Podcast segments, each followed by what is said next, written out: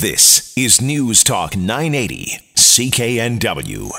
Global news at 9 o'clock. I'm Michelle Morton. The fate of a downtown tent city will be learned tomorrow. A judge could grant an injunction to the city, which will see residents in the 58 West Hastings tent city be kicked out of their makeshift campground. But Carnegie Community Action Project spokesperson Maria Wallstam says she's still hopeful for a positive outcome. I think there's precedent set in Victoria this summer where the, the judge didn't grant the injunction to the province when they tried to dismantle the tent city. And um, the judge said that the benefits of the camp outweigh the, the harms of the camp. And so we're hoping that the judge tomorrow uh, will make a similar case and not grant the injunction. Last month, the city of Vancouver filed for a BC Supreme Court injunction to shut down the site on health and safety grounds. The tugboat, which ran aground off Bella Bella last month, is expected to be removed tomorrow. CKNW's Neve Anderson reports. It's been 32 days since the Nathan E. Stewart ran aground in the waters of the Seaforth Channel near Bella Bella, and locals in the area can almost breathe a sigh of relief as the tug is set to be removed. Latest reports suggest over 107,000 litres of diesel was spilled as a result of the disaster. The Heiltsuk First Nations say they are hopeful salvage crews will be successful due to a favourable weather forecast. Once lifted, the tug will be placed on a salvage barge and towed away from the area. Neve Anderson, News Talk 980 CKNW Vancouver. A UBC researcher says over 20% of Vancouverites have fallen victim to food fraud. Yashi Hu says many food items we eat every day are packed with things that aren't supposed to be in there. But the 24 year old has come up with an award winning method to combat food fraud and keep contaminants out of the food supply. People do the fraudulent because they want to make more economic benefits. So they use some cheaper material to replace the more expensive material. So we try to use um, more rapid and accurate methods to differentiate the authentic food from the fake food. Hu will receive a Mitacs award for outstanding innovation tomorrow for her method, which detects contaminants, including harmful food dyes. New Zealand Prime Minister John Key says the powerful earthquake that struck the southern part of the country has killed at least two people. Shattered glass and fractured nerves in New Zealand. The island nation rocked by a major earthquake overnight. Sirens ringing out across several coastal towns. Many people waking up to shaking, swaying, and things crashing to the ground. Residents report the first quake lasted two or three minutes, followed by strong aftershocks. Jennifer Eccleston, ABC News, London. Today in the U.S., immigrants and their advocates took to the streets of New York City to add their voices to those who have been marching and protesting Donald Trump's presidential win. Protester Abby Swenstein, who voted for Hillary Clinton, says she understands the hard road immigrants have. I work professionally with many immigrants. I see how they struggle, and I want to throw all my support behind them. Demonstrations entered a fifth day today. Other rallies were held in Toronto, San Francisco, Philadelphia, Chicago, and Denver. The Prime Minister is preparing to meet with some of the world's most powerful institutional investors tomorrow. Two dozen representatives of large international pools of capital, including central bank, sovereign wealth funds, insurers, and pension funds, will gather in Ottawa. Their combined assets are worth a staggering $21 trillion Canadian. Justin Trudeau will be telling them that Canada offers a stable economic and political environment in which to safely invest. From Deadpool to Doctor Who, it was all at Vancouver's Fan Expo this past weekend. About 25,000 people showed up, a number of them in costume. For one man who dressed up as a space marine from the Warhammer 40,000 video game, the expo was a chance to celebrate all the hard work he'd put into making his costume. Uh, inception to first wearing was two and a half years. Working part time on it and in a small condo in, in Vancouver. He says he also had to learn a number of techniques to create the costume. You can see a photo of it on our website along with other costumes from this past weekend at cknw.com. CKNW News Time is 9.04. Now the latest AM 730 traffic on CKNW. Here's Caitlin Osansky. Good evening. We start in Burnaby a collision along Canada Way. It's eastbound at Burris. That's in the right lane. Traffic is able to squeeze by in the only eastbound lane, and it is very slow for westbound traffic as well between Imperial and Burris. So best just to avoid that area altogether. Lots of ongoing roadwork out there in Vancouver. There is roadwork along Cambie. It's southbound just before King Ed. The right lane is closed. It remains that way to the end of the year. And also along Oak, northbound between 10th and Broadway. The left lane is closed until December 31st. For the most up to date traffic information, tune in to AM 730. All traffic all the time. I'm Caitlin Osansky.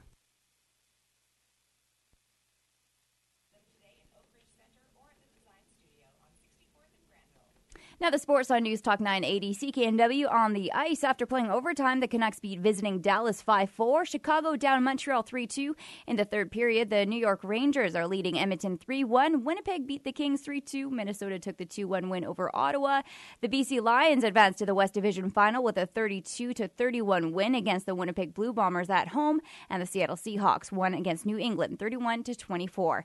Now, global sky tracker weather on CKNW. Tonight, rain at times heavy and windy. Temperature will stick around 10 degrees, and tomorrow, a chance of showers in the morning, mostly cloudy, and then temperature steady around 11 degrees. And tomorrow night, mostly cloud cover with a chance of showers cooling down to 7 degrees. In Aldergrove is 10 degrees and mostly cloudy. Outside CKNW Pacific Center is 10 degrees. CKNW weather for Fidelity Investments. Reach for the stars. Talk to a financial advisor about Fidelity Investments today. CKNW News Time 906. I'm Michelle Morton.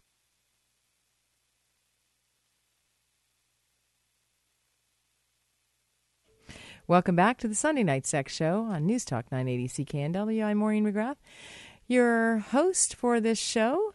I'm a registered nurse in the field of sexual health, a blogger at Fifty Shades of Pink and on the Huffington Post. I wrote a book, Sex and Health.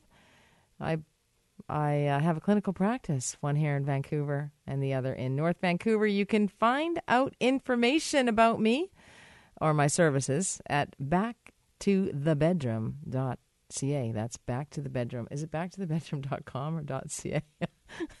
That's terrible. I don't even know. I need an assistant. Back to the bedroom.ca. Let's check it out. I think it's .ca.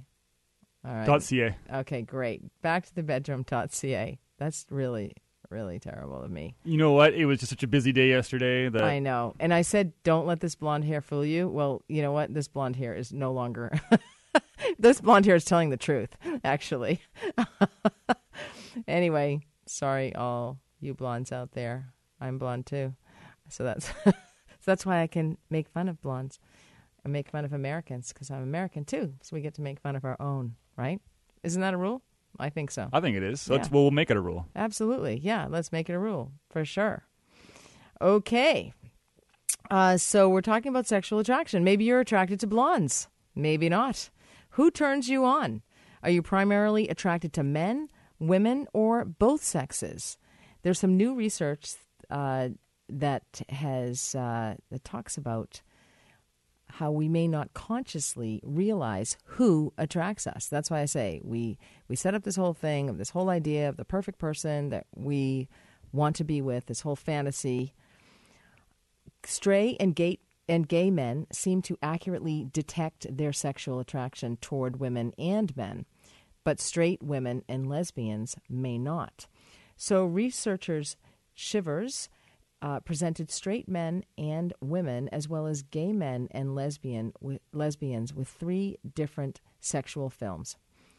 Now, when you do sex research, I'm telling you, because I've done it before, the ethical procedures that you have to go to, getting the uh, clinical research ethics boards uh, approval is is brutal. And some of these films that get approved are really not that risque. Okay, they're really pretty tame. But so just keep that in mind. But the three films that these researchers did, one film depicted two women, one featured one man and one woman, and the last involved two men. And what the researchers did, they measured the uh, research subjects' self reported sexual arousal as well as genital arousal. They generally insert a probe into. Um, uh, into a woman's vagina to determine their genital arousal, or I'm sure they uh, put some leads or something on uh, male penis or scrotum, or. But for the men, of course, the results were straightforward gay men exhibited more subjective and physiological arousal to the film involving two men, and straight men exhibited more arousal to the film involving two women. But the women were more complex and more surprising. What a shocker. Although lesbians thought they were more aroused by the film with two women, and heterosexual women thought they were more aroused by the film involving one man and one woman, both lesbian and heterosexual women were physiologically aroused by all three films, regardless of the actors. So the women actually get aroused more frequently by looking at same sex couples, heterosexual sex, uh, two men having sex, two women having sex. So, which is quite interesting. And uh, this research is out of the social psychology of attraction and romantic relationships. If you want to call me about this subject, about who you're attracted to or not, or why you think someone isn't attracted to you, or why you are attracted to somebody, or if you're surprised at who you're to, give me a call 604 280 9898 or star 9898 on your cell. We're talking about research from the social psychology of attraction and romantic relationships um, by Madeleine Fugère. There's also uh, it's also it's research by Chivers. It's um, there's some research by Cousins as well. Evolutionary theory, the social psychology, as I said, of attraction and romantic relationships.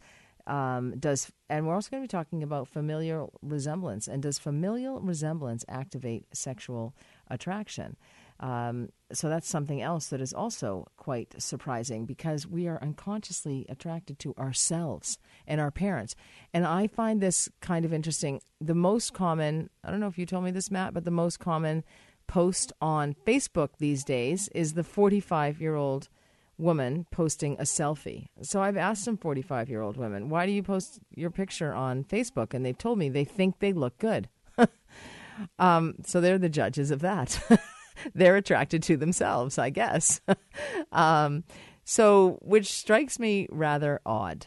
But um, but apparently that's that's it. Do you find yourself attractive? Do you find yourself attractive, Matt?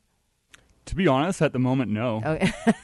well, neither of us find ourselves and attractive I don't mean like, today. Yeah, no. I don't mean like right now, but yeah. I think that in the last, I, I need to get, I need to get back to the gym. Like I'm not, I'm not happy with my appearance at the moment. So that's like, sort of more the inside and the outside and the yeah, and, and I the reason I I noticed this is because I like I don't have a really big desire to date right now. Okay. And I've never experienced this before in my life, so Well, you're, I think you're really incredibly busy, and um, you know that that can lead. it to, is true. I am Yeah. seven days a week. I'm I'm either at school or work. Yeah, yeah. so. There's no time to reflect, and you have to reflect in every relationship.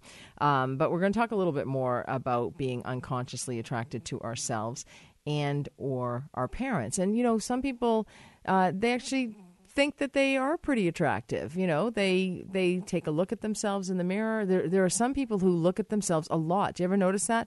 Some people can't go by anything without looking checking Oh, you see it all out. the time, and I've I've done it as well. Walking down shops, and I see, oh, that mirror, that window looks really reflective. Let's see how I look right now, and Oh, or even you? just people holding up their phones, just not to take a photo, but oh. Oh, my gosh. and I have quite a few friends that post selfies. Um, or the the one that always gets me is when you're in front of a mirror and you can see the phone. Oh right, yeah. And I never understood those photos. I just but- take my selfies in the dark. Um, I, I am I'm not one to look in a mirror. I never look in a mirror. I should because then everybody's just like, "Oh, your mascara is running down the side of your face." Um, but I don't like mirrors. I hate looking in them. So no, I actually don't find myself attractive. If you were wondering, I like mirrors in certain places of the house, but well, on the ceiling, yes, we all like them there, Matt. Um, but we're not talking about that just yet. Um, but we are going to be talking. We're going to get to this subject a little bit later about being unconsciously attracted to ourselves. Uh, and our parents as well, which is surprising in some of the research that I have been reviewing uh, by Fraley and Marks recently. So we're going to talk about that probably uh, after the 9:30. But coming up after our little break here, we're going to talk with Sarah Levine, top privacy lawyer in the city, Alexis. Alli- uh, Lex Alliance, Alliance Lex. Sorry, I'm getting everything mixed up today. I really, I am. I should have kept, should have gone for a run. you really did eat a brownie before you came to work, didn't you? I did. Yeah, they gave me some. No, I should. I could never eat one. Anyway, I'd be really bad. Um, but uh, yeah, so Alliance Lex, top privacy lawyer Sarah Levine. She's gonna she's gonna be here talking about privacy breaches, what you should put online, what you shouldn't put online, what are some of the more dangerous dating sites, and about this little adult friend finder big giant breach. I'm Maureen McGrath. You're listening to the Sunday Night Sex Show on News Talk 980 CKNW.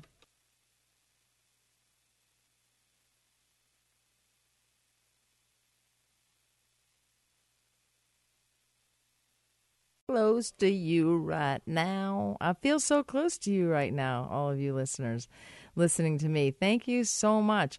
I can't believe it, Matt. I, you know that I um, my my credit card was compromised, and I'm just getting notices. Your LinkedIn can't be paid, and your GoDaddy can't be paid because they have those on file. What a drag. Anyway, it's never good when your privacy is invaded in any way, and especially if you are on one of those. Uh, one of those accounts that you don't want anyone to know about, like Adult Friend Finder, has had a breach of over 300 million accounts.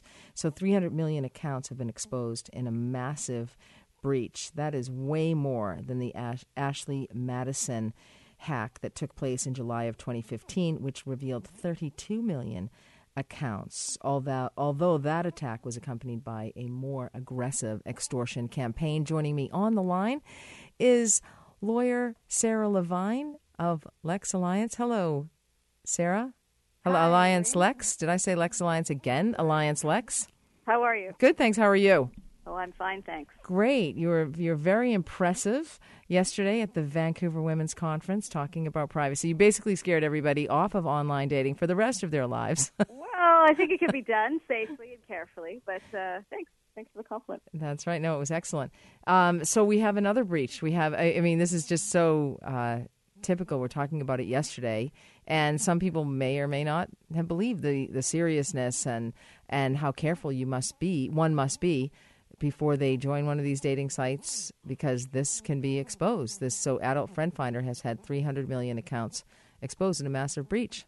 Yeah, it's um, you know, sometimes it it's you you can be as careful as you possibly can, and uh, you can still be a victim of one of these breaches if uh, because there's really no site that is 100% safe. Like um, you know, in real life, people sometimes get robbed and and sites sometimes get hacked.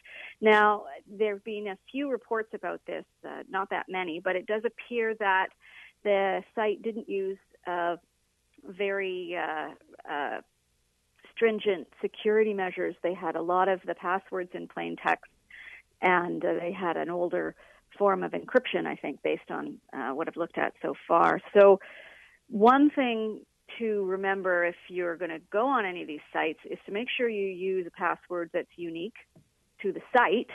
Never use a password that you use anywhere else, number one. Um, and number two, use a hard to um, to uh, to decrypt passwords. So, uh, based on my reading, it looks like uh, nearly a million accounts had the password one two three four five six. Is that right? And that's very common. Wow. Uh, another hundred thousand had the password password. Wow.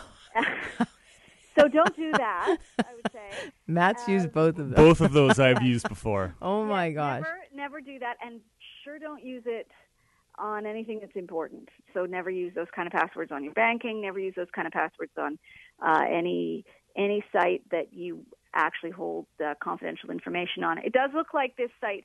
It doesn't look like um, much actually. You know, other than the username, the name, uh, and the email address of the user. Um, the date of the last visit and the passwords doesn't look like mu- any other information was was breached. But if people want to find out if they're suspicious of their wife or their husband and they want to uh, check out the name, they can find if they're. Not, it's not clear to me if that's possible. There's Okay. a website that, uh, if you check in the news reports, there's a website called Leaked Source that seems to have made the first publication of this um, just a few hours ago today. So it's it's you know I mean I, I certainly wouldn't recommend uh, searching up people. I mean that in itself is a breach of privacy. So. Oh, interesting. So that is, um, it was great information yesterday that you gave about what dating sites to choose and which ones not to choose. Well, I would say that it's always a better idea to choose more reputable dating sites.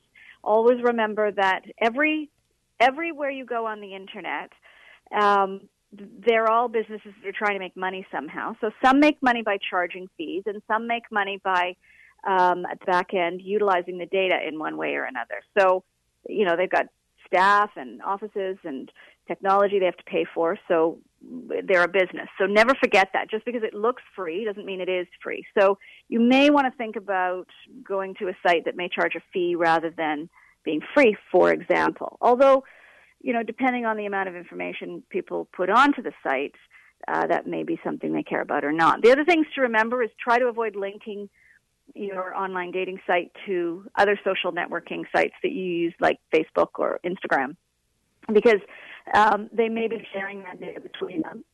And it may be possible for anybody seeing your online profile on your dating site to also link to the information um, or find their way to the Facebook information. And of course, you know, on Facebook, you may put a different kind of information about your life than you might want to put on an online dating site. Um, so there's there are those kinds of. Are we losing her? Uh, can you have you got me? Yeah, I got you now. To have that kind of stuff, try to keep that stuff separate. Um, remember too that you know there's there's uh, I, you know in real life security issues to think about when you're doing online dating. So you know, standard stuff. Do a background check if you can. Just Google the person before you meet them. Meet them in public. Always start slow. Avoid whirlwind romances. And, because that uh, can be the sign of a con artist. You said yesterday. Yeah, those seem to be the reports uh, in uh, in the FBI reports and other kind of fraud uh, investigatory agencies. They they talk about how it's very easy. You know, if someone's looking for love, vulnerable, it's and trust. Right.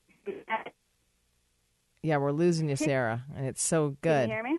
Now it's we can. particularly easy in uh, online because it's very easy to take advantage of a person when they're vulnerable if they're online because you're alone and you're typing. You know, you're not even talking to someone, you're not in a public place, you're not assessing their body language or their facial expressions. Um, so it's very easy to be taken advantage of in those situations. It's always important to be to have your guard up. Always remember too um, that uh, people can be taken advantage of later. You can end up in a uh, intimate conversation or maybe trading pictures, and the person is catfishing you or may end up posting those pictures on a site and then extorting money. That has happened. That has been reported, and it can be obviously, you know, terrible. Right. So always remember, um, you know, Anthony Weiner didn't post those pictures to the press himself. The people that he sent them to, who he trusted, Oh, posted them. Right. right. Um, so you don't always know who you're dealing with online. It's always a good idea to bear that in mind. And where? Why did he trust them? Did he actually know them? Uh, you know, you'd have to ask him. Yeah. um, we trust. trust? We trust online. trust. We yeah. trust online. We're, Yeah. we're by nature we're trusting. We're trusting. Absolutely. The other, and the other thing is that all organizations in Canada are subject to privacy laws that require them to uh, tell you if you write to them and ask what information they have about you, they have to tell you. And so there's a website that you can go to called accessmyinfo.org, and they will help you uh, walk through how to how to write to organizations and ask them the question, what information do you have about me? And how to get the answer. The other place to go for information is the Privacy Commissioner's website here in British Columbia, Privacy Commissioner of Or you could check out the Privacy Commissioner of Canada's website. They both have good information for consumers and individuals about how to uh, protect your privacy, how to protect it online, how to protect it in your apps. The final thing I wanted to say is when you're using mobile apps, so on your phones, very important to check the um, settings for the apps. Make sure that you're not being tracked if you don't want the location tracker to be on. Make Mm. sure that um, it can't upload your photos without your permission or at all. Um, just check the settings for each of the apps that you have, and so that you know what they're doing. Yeah, I'm trying to do that right now. I mean, that's the th- that's the thing. It's like you don't really know how to do that. One question I have for you, I don't know if you can answer this, but I love it when um, when like Facebook does this, LinkedIn does this. They say to improve your privacy, give us your phone number. I Yeah. never do. What's that about? Well, I mean, you know, sometimes that's a way for them to check if you're trying to log log in from another location or maybe another device, um, or if you forget your password. Some of the sites use your phone number because obviously, you know, we've all got a million passwords and they're hard to remember, and that's why people use passwords like password. This is my trick for get for using when I have to do a new password. Wherever I am, I just look around the room and I pick out an object. Now that could be dangerous for someone like me, and then I use that as the. It's always accepted as strong. I add a few numbers at the end. Boom, I'm done. Exactly. so everybody can have a personal rule. Some people use, you know, um, a historical event, and they go through 20 different nice. historical events of the same kind, like right. a war or a famine or a you know, movie star's birth date or death date or whatever. So uh, people can use those kinds of rules that they make up themselves that are important to them to come up with passwords. Now, um, nevertheless, it's also a good idea to try se- defining sentences are harder to break now. So, you know, Marilyn Monroe died on such and such a date. Right. Capitals and small letters and and uh, numbers and so on, rather than just a particular date. Exactly. How about those you know safari I mean? ones that they suggest? Those are like, yeah, completely. We're never going to remember those ones, but uh, you have to remember to then copy and paste them, put them into some article. Anyway, we're we're keeping in mind that lawyers get paid by the word. Sarah Levine. we have to go to break. It's great right. information as always. Love talking to you. Take care. All right, you too, Sarah Levine, the top privacy lawyer in the city. Alliance Lex is the law firm. I am Maureen McGrath. You are listening to the Sunday Night Sex Show on News Talk 980 CKNW.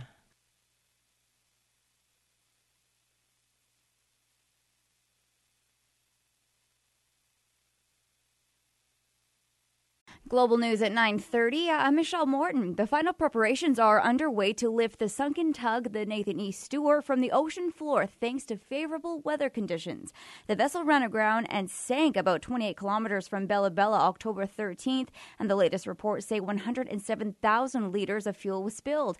Incident Commander Jen House, Jess Housty says rigging should be completed overnight. The Heiltsuk First Nation says the tug is expected to be removed by tomorrow. A close call for an inexperienced hiker this evening on the North Shore. Don't think he anticipated um, the hike being as long as it was. And then once it started to get dark, he got off trail, and that's when he really started to panic. And we also had some pretty significant rainfall at that time, so he was getting very cold and wet.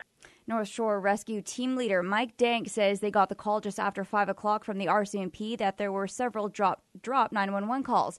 Danks says his team found the 25-year-old around 645. He says with some dry clothes, food, warm fluids, and some motivation from the team, the hiker was able to make his way back down. The lesson learned here is that it does get dark earlier.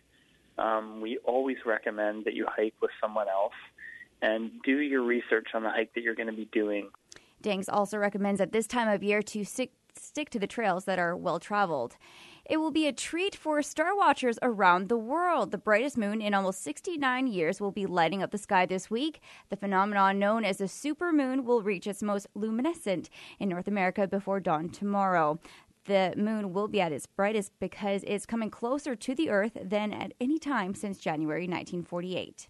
CKNW News Time 932. Now the latest AM 730 traffic. Here's Caitlin Osatsky. Good evening. We start in Burnaby a collision along Canada Way. It's eastbound at Burris. That's in the right lane. Traffic is able to squeeze by in the only eastbound lane, and it is very slow for westbound traffic as well between Imperial and Burris. So best just to avoid that area altogether. Lots of ongoing roadwork out there in Vancouver. There is roadwork along Cambie. It's southbound just before King Ed. The right lane is closed. It remains that way to the end of the year. And also along Oak, northbound between 10th and Broadway. The left lane is closed until December 31st. For the most up to date traffic information, tune in to AM 730. All traffic all the time. I'm Caitlin Osansky. Now, the latest global sky tracker weather on CKNW. Tonight, rain at times heavy and windy. Temperatures will be sticking around 10 degrees. And tomorrow, a chance of showers in the morning, then mostly cloudy. Tem- temperature steady around 11. In Abbotsford is 9 degrees and with light rain showers outside CKNW Pacific Center is 10 degrees. CKNW weather for the Good Feet store. Take your first step for, uh, toward pain-free feet today in Surrey off 101st Avenue or goodfeet.com. I'm Michelle Morton.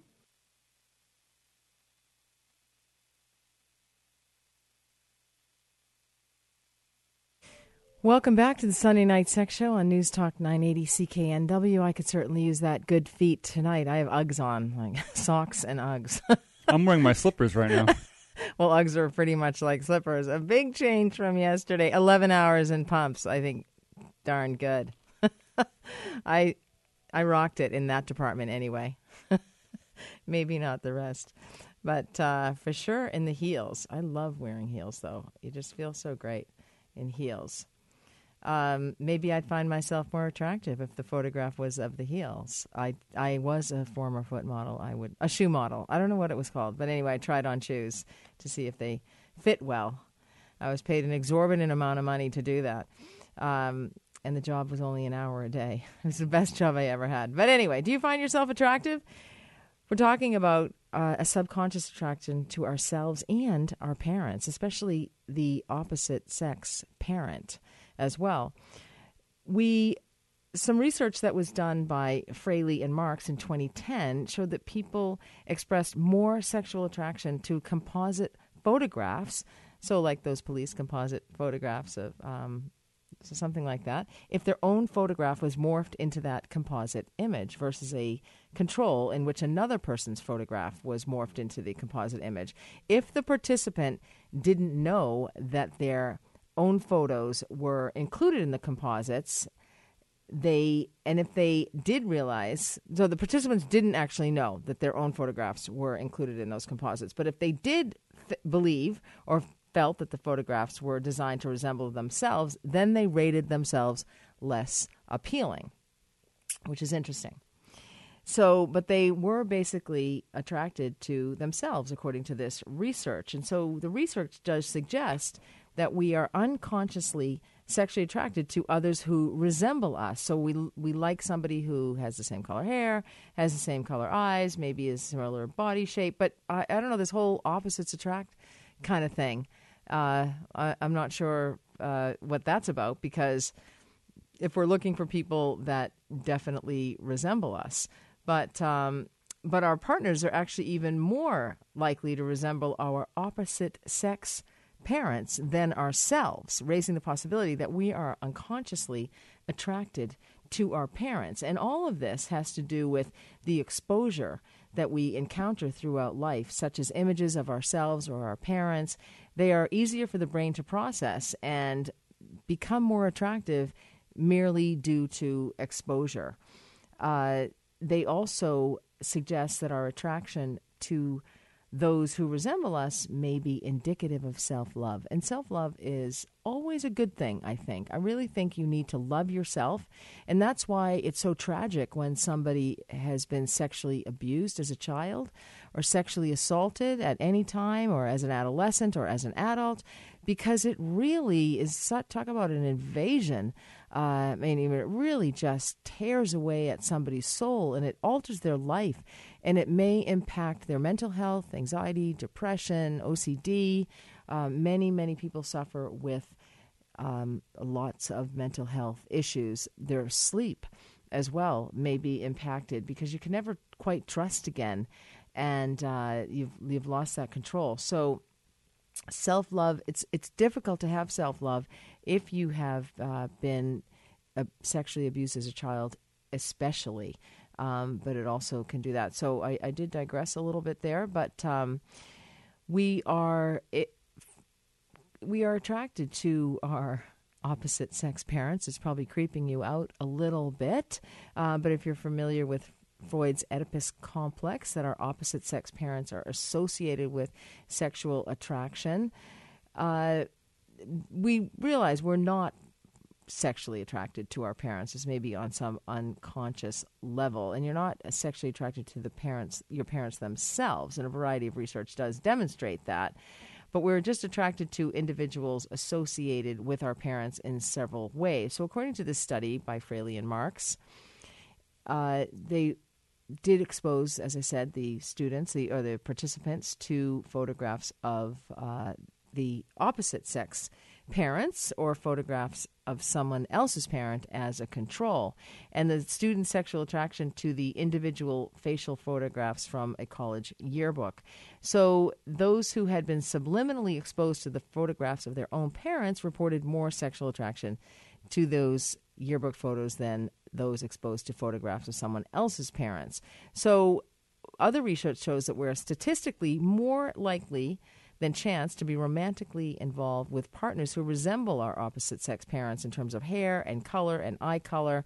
I think people always think that their uh, parents are, uh, you know, they love their parents and they think their parents are attractive and, um, you know, but I don't think it's a necessarily a sexual uh, attraction that is um, and and it of course it should never ever happen but um, so we may choose somebody who has a similar hair color or a similar eye color.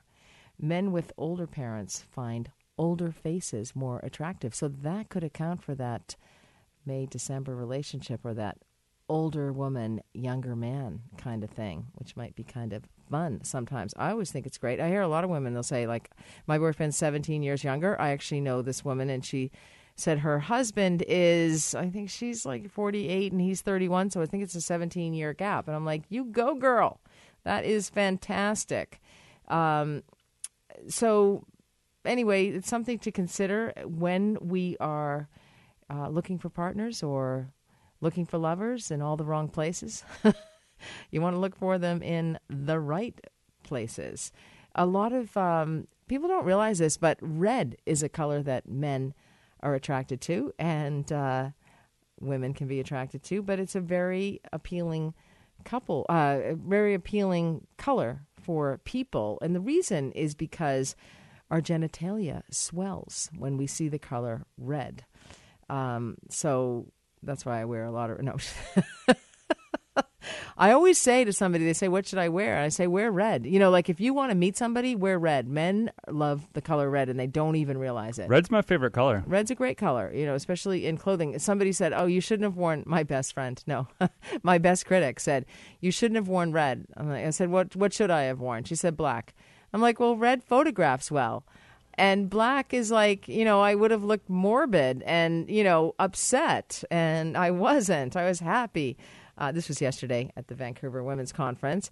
Uh, so yeah, so ladies, try red. See how if you attract uh, more men if you're out there looking for a guy out there on the scene. Um, I had about you know, three or four gorgeous ladies say to me, Maureen, how do we meet men in this city? It's just so hard. And one actually said, How do I have sex with men in the city? now that's not going to be easy. Um, but uh, you know, it's I made some, some some suggestions to go to places where there are men. She said, "Well, where are there men?" And I, I remember one time I. I uh, because I don't have an assistant, I turned up to an event and I actually thought I was speaking to a bunch of women, and it was actually like 280 men and 20 women. And I thought, now where are the women who want to meet men? They're all in suits. I took all a photograph of them all standing from. So you know, theoretically they should have jobs. they don't generally come out at six o'clock with in a suit. You know, after a day of uh, hanging on the beach. Well, they might. But anyway, they seem to come from work. So, you know, different political events maybe have large crowds of men there. And uh, so I think that's my best uh, how to find a man tip. Wear red and go to events where men frequent. And when I come back, I'm going to talk about uh, testicles. Lady, not lady bits, your bits. I'm Maureen McGrath. You're listening to the Sunday Night Sex Show on News Talk 980 CKNW.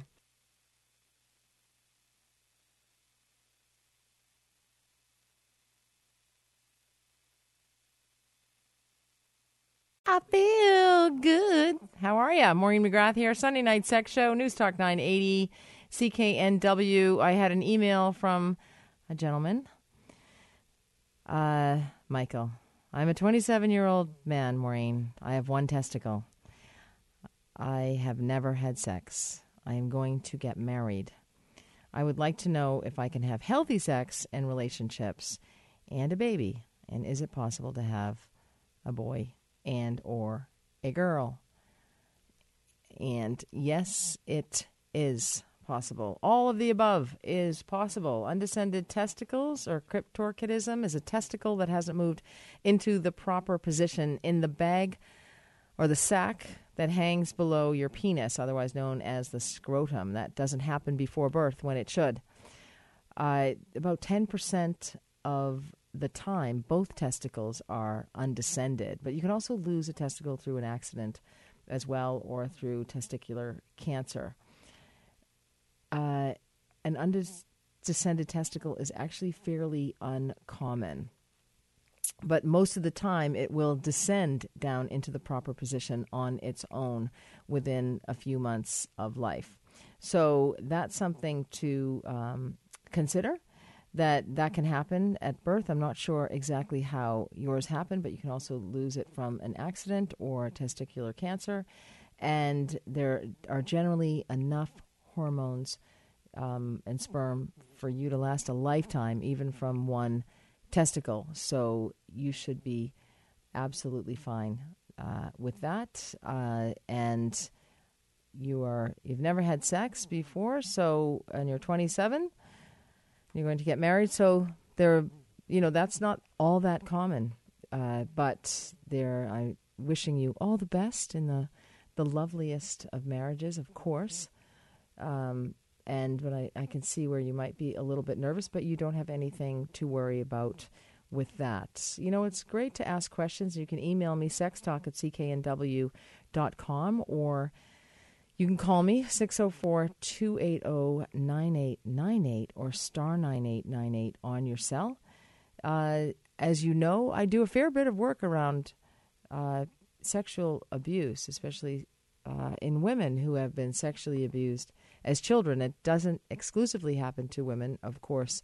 Men are also victims of sexual abuse as well. We have forensic nursing services here in this province, and about 1,500 um, victims have had the, uh, and I don't even like to use the term rape kit, but have had examination, have been examined by these nurses between uh, kind of the Tri Cities area, of Vancouver and Victoria, in one year. And those are the people who actually pr- turn up to that service. So I imagine the number is a heck of a lot more.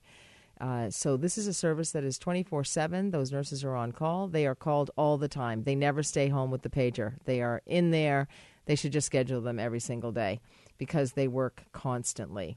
These uh, forensic nurses in our province. So because uh, child abuse and sexual abuse, especially, is so damaging. And there is some hypothesis that it is damaging to a victim's brain development. And I can see that because many of these women that I see end up with anxiety, depression, obsessive compulsive disorders, sex addiction, shopping addiction, drug addiction, alcohol addiction, shoe addiction, and many different kinds of addictions. And so I was very happy to see uh, this new study that's going to be going on at the University of Calgary and the Sheldon Kennedy Child Advocacy Center. Because these people do suffer ongoing mental health challenges. And so that is going to be the focus of this long term study by the University of Calgary and the Sheldon Kennedy Child Advocacy Center. If you recall, Sheldon Kennedy was uh, came out because his coach had sexually abused him over a long term, which is just, it was such a heart wrenching story, uh, especially for his entire family, um, uh, that his mother sent him off and uh, thought he was in good hands. And, you know, it's just, it's just horrific. So this, this affects an entire family. But the university's Mathison Center for Mental Health Research and Education, along with the Kennedy Center, will conduct the study. Initially, it will be a two year pilot study and will involve 240 children between the ages of 6 and 17. I wanted to point out that the forensic nurses in our province that see these patients, see, or these people, they see children as young as age two uh, that have been sexually abused. It's mostly uh, females, but there are some males, and it's actually even more shameful for men to have been abused, sexually abused as children, because they they feel it uh, it weakens them. There's so many myths around around that. They feel that they are damaged. They feel that they should have been stronger. This whole masculinity thing it hits at their masculinity, and so it's really difficult um, so, half of the participants in this study, this is the design of the study, will have experienced child abuse, while the other half will have not. So, we really are trying to understand the impacts of child abuse. And we heard from somebody yesterday who had been abused by, she was a female, and she had been abused by other girls, sexually abused by girls in her neighborhood. It led to a a whole host of issues that occurred all along her life. She was then later raped by a man. And she suffered. She said yesterday she never weighed more than 100 pounds. It was the first time she actually tipped the scales at 100 pounds. Her entire life, she'd gone through the process of dealing with her sexual abuse.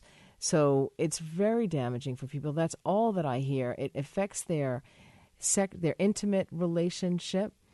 It affects uh, their sense of, of sexual sexuality, their sexual self esteem. So this, I'm very happy to see this two year study. But after that two years, uh, the researchers hope to expand the study, and enroll up to a thousand children. This is such a problem in our society, who will be followed for 10 to 15 years. Um, and, you know, with the hope of preventing what happened to Sheldon Kennedy by uh, his perpetrator, Graham James. And it uh, he came forward 20 years ago, and he's worked arduously to try and shine a light on this darkness. Um, so he opened the advocacy center in Calgary. I was talking to a woman woman today in the pedicure chair, and she uh, she asked me what I did, and I told her kind of the work that I did, and she said, you know, she had actually suffered sexual abuse as a child, and she realized how much it had affected her, and one of her goals in life was to set up a center. Much like uh, what uh, they're doing in this research study, but a center that brought together, um, much like uh, Sheldon Kennedy Center, for Advocacy in Calgary that brings together the police, the social workers, the medical staff, the psychologists, the nurses, the prosecutors, so to keep young victims from having to constantly retell and relive their abuse because it just can be so much more damaging for them and, uh, and re-triggering and uh, make make things so much more difficult. And I think validation is really important. Um, since in, at Sheldon Kennedy's uh, center, which I think opened in 2013, he's seen they have seen more than 4,500 infants, children, and youth who have suffered abuse. Now they are actually including not just sexual abuse, but they are including neglect, physical abuse, emotional abuse, financial abuse. So abuse comes in many forms, and one third of those children and youth who have been seen at the Sheldon Kennedy Center have met serious mental health concerns, including self harm, addiction, sexualized behavior, and suicidal thoughts. So we need to end this stigma. We're going to go to break right now on this on this downward note, which I, I feel really badly about, and you really have just no idea how, how horrific it is. But uh, when I come back, we'll uh, chat a little bit more about what's coming up next week. I'm Maureen McGrath. You're listening to the Sunday Night Sex Show on News Talk 980 CKNW.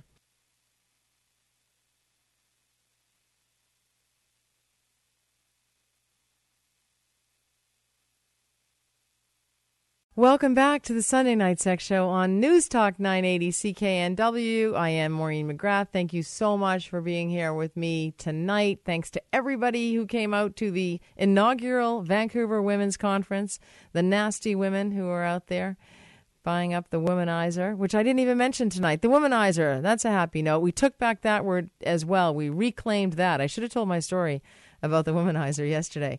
But um, great uh, sex device. For women, it's a clitoral suckling device, nothing like it.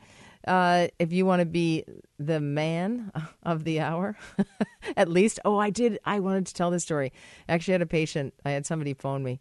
They said, "I want. Could I buy the womanizer? Can I get it right away, or where could I get it?" And I, anyway, I said, "You can come to my practice on Thursday, and I'll, um, you can purchase it there." So he came in, and he had a relationship. Um, that was a long distance relationship, and he had just entered into it. And tradition in that culture, and uh, where he was um, visiting, was to bring a gift. And he said, Most guys bring flowers, and I'm going to bring a womanizer. I'm like, You are the guy, you are the man.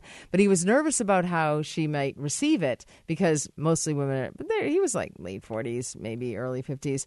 And, uh, he said, uh, you know, it's not it's not flowers. I'm like, it's a womanizer. It's way better.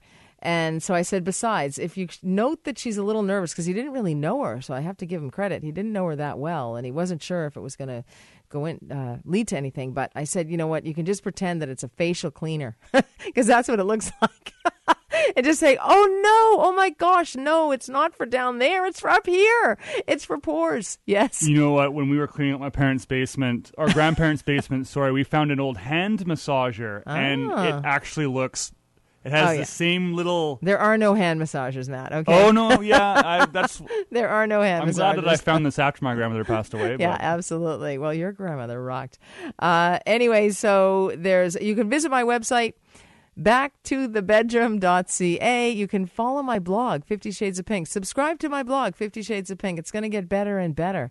And also, um, you can email me, nursetalk at hotmail.com. That's nursetalk at hotmail.com. N U R S E T A L K at hotmail.com.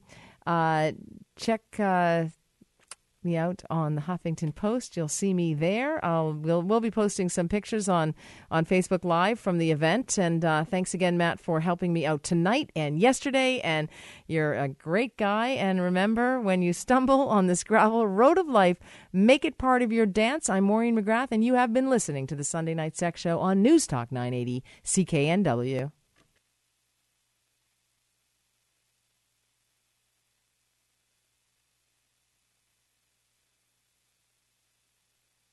Vancouver's News, Vancouver's Talk.